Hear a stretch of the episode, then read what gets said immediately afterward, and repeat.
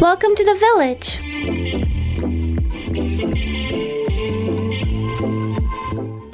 Today I have Chelsea, a friend and colleague of mine. Hey, Chelsea. Hi, how are you? Good. Thanks so much for being here. Absolutely. Pleasure. So, Chelsea is a colleague of mine, like I said. She's a physician assistant. Well, Chelsea, why don't you tell everybody what you do? Sure. So I have the fortune of working in family medicine, which is how I know Dr. Majid. And I also have the unique ability to be part of an antibiotic stewardship program from the outpatient perspective, which is why we're here today. Thank you, Chelsea. That is definitely one of the major reasons we're here today to talk about antibiotic stewardship. Because you are part of this program, Chelsea is able to educate us today about what antibiotic stewardship is what the problems are and what we're looking at in terms of why it's important to be careful about when and how we use antibiotics. Yep. Right. What is antibiotic stewardship? Absolutely.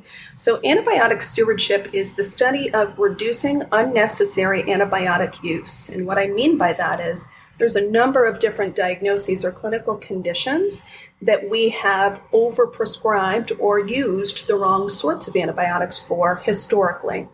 We are now looking at how we can reduce that so as to avoid these superbugs, which are very multi drug resistant organisms. Why does overuse of antibiotics cause a resistance?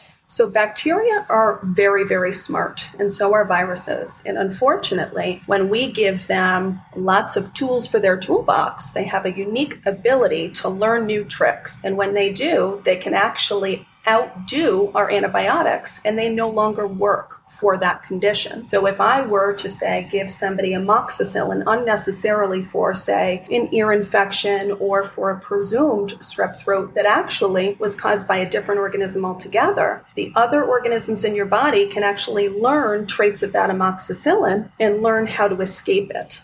In essence, we're kind of giving them away our secrets when we don't actually need them. But That's when we need exactly them, right. then we need them. Why give them the treasure map, right? Right, right.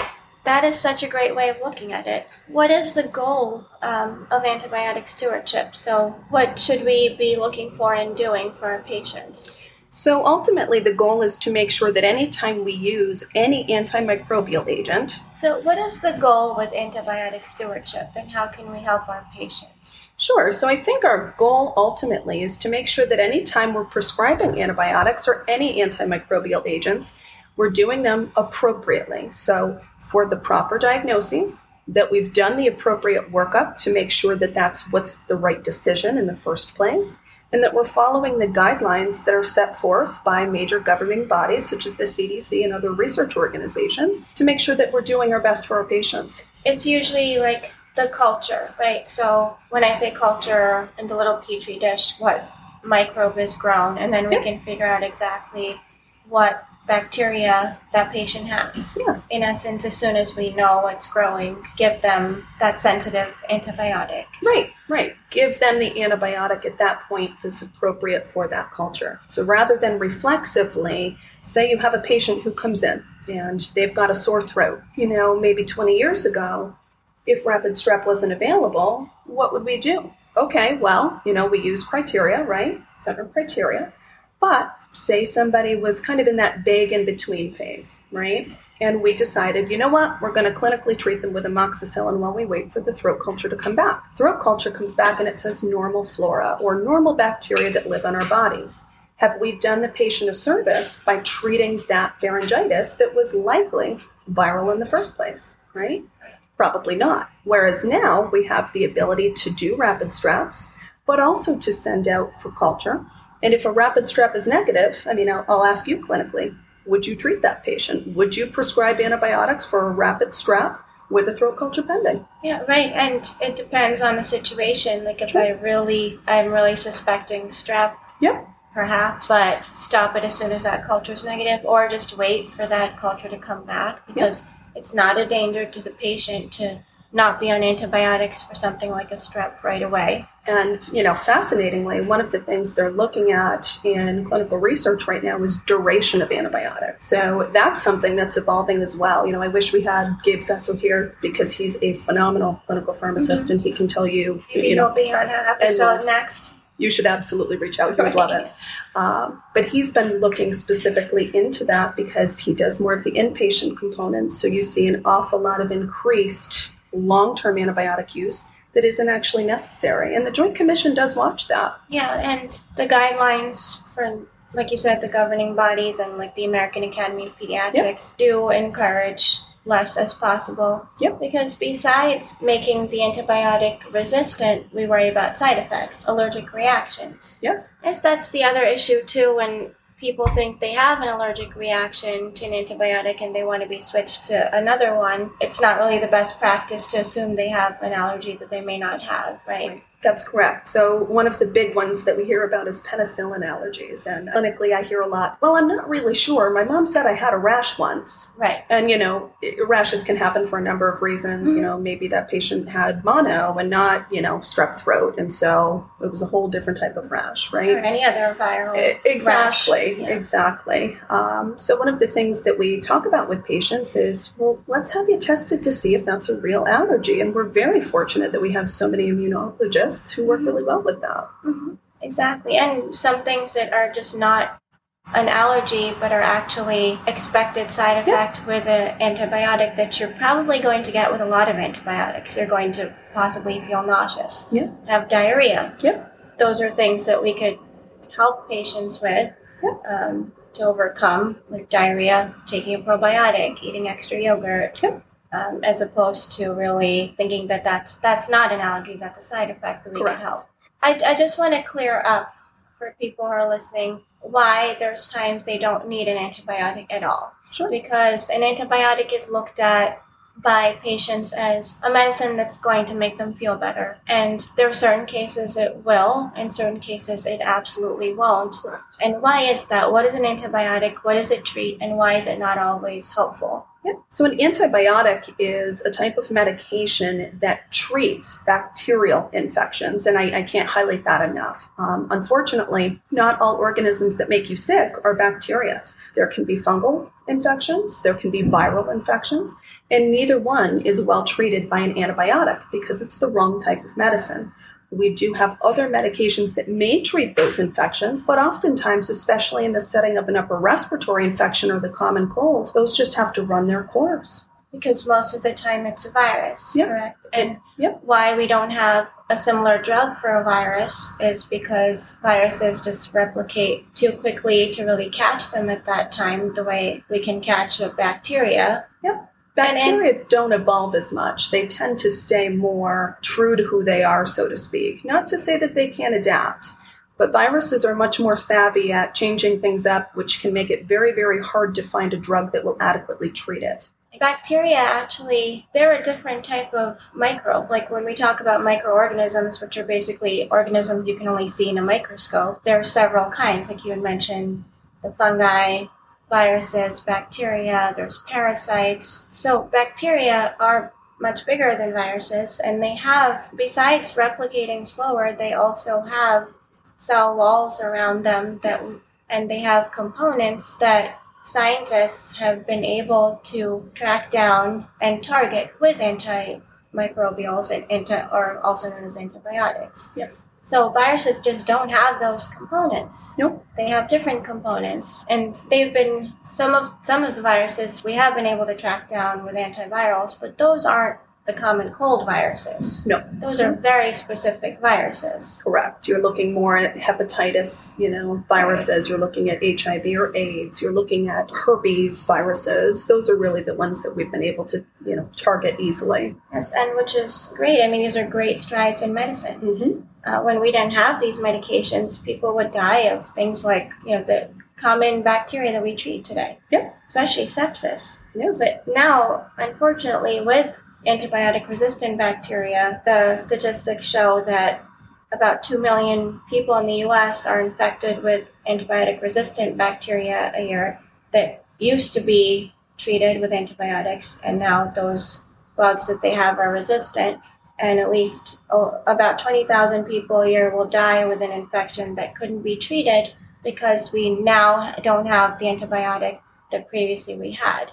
Yes. So it's a real issue causing real problems with people dying. It's not just like a Sure. minor issue. This is becoming a major issue. Do you think it's major enough where we could potentially run out of more than half our antibiotics one day? Well, I think it's certainly possible. You know, um, two of the infections that I think about notably are urinary tract infections with multi uh, drug resistant organisms. Those lead to increased lengths of stay in the hospitals, and they also are very, very difficult to treat. And again, to your point, can cause sepsis, which ultimately can cause death, especially if you cannot treat it. And pneumonia, Klebsiella, is is famous for becoming multi drug resistant. That was in the news probably three years ago now, um, is really making an emergence. So, you know, certainly the more of these organisms that develop, the more likely it is that we will run out of appropriate treatment to, to help in these cases. Do I expect that this should cause widespread panic and fear? No. You know, hopefully scientists will continue to be ahead of the game, um, and hopefully through you know our responsibility and our work in clinical practice, we'll be able to you know use stewardship appropriately and reduce the unnecessary use and, and improve this. Especially with providers like you who are on top of it and part of these committees that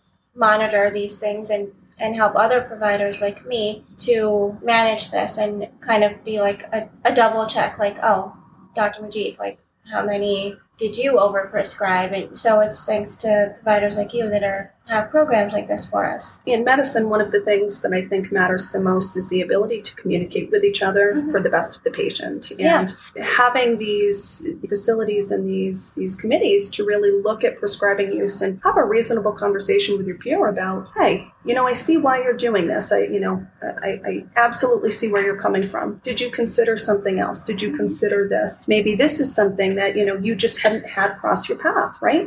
Education is so important because medicine is ever evolving. Absolutely, yeah. And one provider can't know everything. You're Sure. con- it's constantly evolving. What our knowledge is evolving. How we treat things is evolving. Diseases. Let's Sure. look at COVID nineteen. That's a new one. Sure Not is. exactly, but it is a new version of it. Why do sometimes providers overuse antibiotics? What are the reasons? I think there's a number of pressures. You know, I will say, I think in large part, public perception that antibiotics will treat everything has led to a lot of pressure on healthcare providers to prescribe. So you have a patient who comes in for, say, an upper respiratory infection, and right out of the gate, they're saying, Well, I really need a Z pack. You know, I, I know I need a Z pack. I need knowing a Z pack. such and such friend had the same symptoms, Correct. got a Z pack. and they're much better now, Right. Right. When in fact it could have been a function of time as opposed to the antibiotic itself. I think public pressure is a big contributor. I think public education is another. You know, we need to do our due diligence to take the time with folks and explain why that's not the right choice for them and what risks that has. And unfortunately, in medicine these days, you know, that's that's not always everybody's ability in practice. Time is precious, as patients feel and know as well. Um, and we really need to make an effort to try to spend that extra time with them to explain what their condition is and why we're not treating it in that way. my experience with its parents that I'm speaking with, for me to try to gauge what it is that they have in their mind um, and ask them what their expectation is, because many parents say, Well, I don't want an antibiotic for my Yes. child. And many patients come in thinking an antibiotic is going to cure Yeah. everything. So to gauge what their thought is and why, and then have that conversation with what the options are and why an antibiotic is best or not best in that situation. Yeah. You know, par- parents feel, and all patients probably feel like they're doing something, like something's getting done, Yes. and maybe give an alternative of something else that can be done. Yes. Like, You know that I like my natural medicines at times, so in particular, I do see a lot of common cold. Yep. To then explain to parents that this is a viral illness, this is the common cold, an antibiotic won't help unless it turns into that situation a week or two down the line. But right now, what we're dealing with is a cold or another viral infection. And in that case, I love the eucalyptus oil, the peppermint oil. What a great way to decrease a cough irritation, spreading it on their chest, opening up their airways so they can sleep better at night with less mucus clogging up their airways. Good um, steam baths, humidified yeah. air, you know, mm-hmm. some of the conservative measures that we can take. And in the setting of a common cold, you know, using something like zinc, which we know does help Absolutely. to reduce that viral replication, right? Absolutely. For yeah. appropriate populations. In peds, it's a little different, obviously, but. right. And it depends on the age groups. Correct. Most babies can handle some of the, the natural remedies yeah. very well in a bath or, you know, on their chest. And they make, um, there's a Zarbee's brand, Z A R B E E apostrophe S. Mm-hmm. They have all age ranges, all natural medicines age appropriate with the eucalyptus and the honey and cinnamon and all these wonderful things that are actually medicinal. Yeah. Did you want to give some examples of commonly mistreated diseases or pathogens? Sure. So I know we talked a little bit about um, pharyngitis or sore throat strep, right? That's a big one. There's a large number of these infections that are actually caused by different types of viruses. Um, I would say that if you have the ability to do a rapid strep so that you have that kind of baseline, that often can help guide your decision making, right? You also want to look for fevers. You want to look for sore throat, but with that kind of pussy stuff that you see on the back of the tonsils mm-hmm. and the absence of the cough, because those can be really clinically helpful in determining is this a different viral infection or is this maybe something that, you know, is more like a strep? Um, patients often have a prodromal, or I mean, they have symptoms prior to the onset of the sore throat, often headache. I'm sure you see that, diarrhea, those kinds of things. Those are a little more nonspecific. They can also go with viral infections, but it can help guide your decision making. A throat culture, too, can give you a ton of information because even if the rapid strep is negative, it doesn't mean that you're not going to still have a bacterial infection, but it could be a different type of bacteria. And a throat culture can help you decide that a little bit better as well, and thereby guide which antibiotic you may or may not want to use. Another big one is otitis media or ear infections, and I mean internal ear infections, not swimmer's ear. I would say that this one has become the most controversial because, you know, as babies' teeth and whatnot, we see them tugging on their ears. I'm sure you see this too. Mm-hmm. Lots of tugging. Oh, yeah. And parents come in. I know she needs an antibiotic. Mm-hmm. You know, she's tugging on her ears. I'm sure she's got an ear infection. But, you know, we look beyond that. When we're evaluating a patient, we're looking for the signs of, again, that pussy type material behind the eardrum. We're looking for redness and bulging of that eardrum. We're looking for the evidence that potentially that eardrum could rupture, right? Fevers. Those are some of the, you know, diagnostic tools that we use to determine if a patient does or does not need an antibiotic.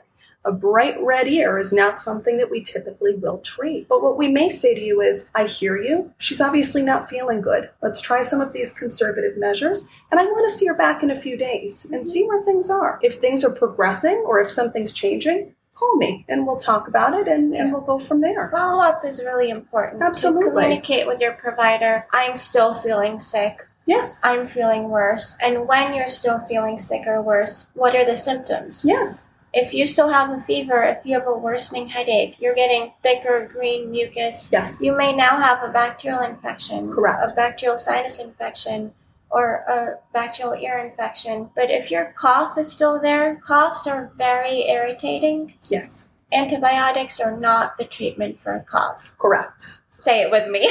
Absolutely. Post infectious cough is not treated with an antibiotic. Right. Absolutely. It's not going to help because why do coughs happen? It's a it's a direct positive feedback cycle. So if you think about it, you're coughing to eliminate something, right? But as you cough, you create inflammation. Well, when you create inflammation, makes you cough. It just keeps going, going, going, right? So the goal is to open up those airways, try to treat through those conservative measures that we did, right? And allow time for the inflammation to resolve and thereby to have the cough resolve. Yeah, so it's mainly a function of time. Yep. Again, those natural treatments, like I said, peppermint, eucalyptus. Yep. Mucinex is a good medicine yep. for yep. cough staying hydrated because if you do have those bits of mucus in you, if they're thick, they're going to be harder to get out of you. Correct. So if you drink a lot of water, they'll be more loose, easier to cough it out, so there's less of an irritation to cough. Yes, and definitely sticking with decaffeinated things like water, right? Or decaffeinated tea with honey, something along those lines. Come on, Chelsea, that's hard for me. Listen, as we're sitting here drinking coffee, Exactly. right? Of course. Of Well, course. God willing, we don't have a cough, and then we'd have to switch it up. That's Um, right.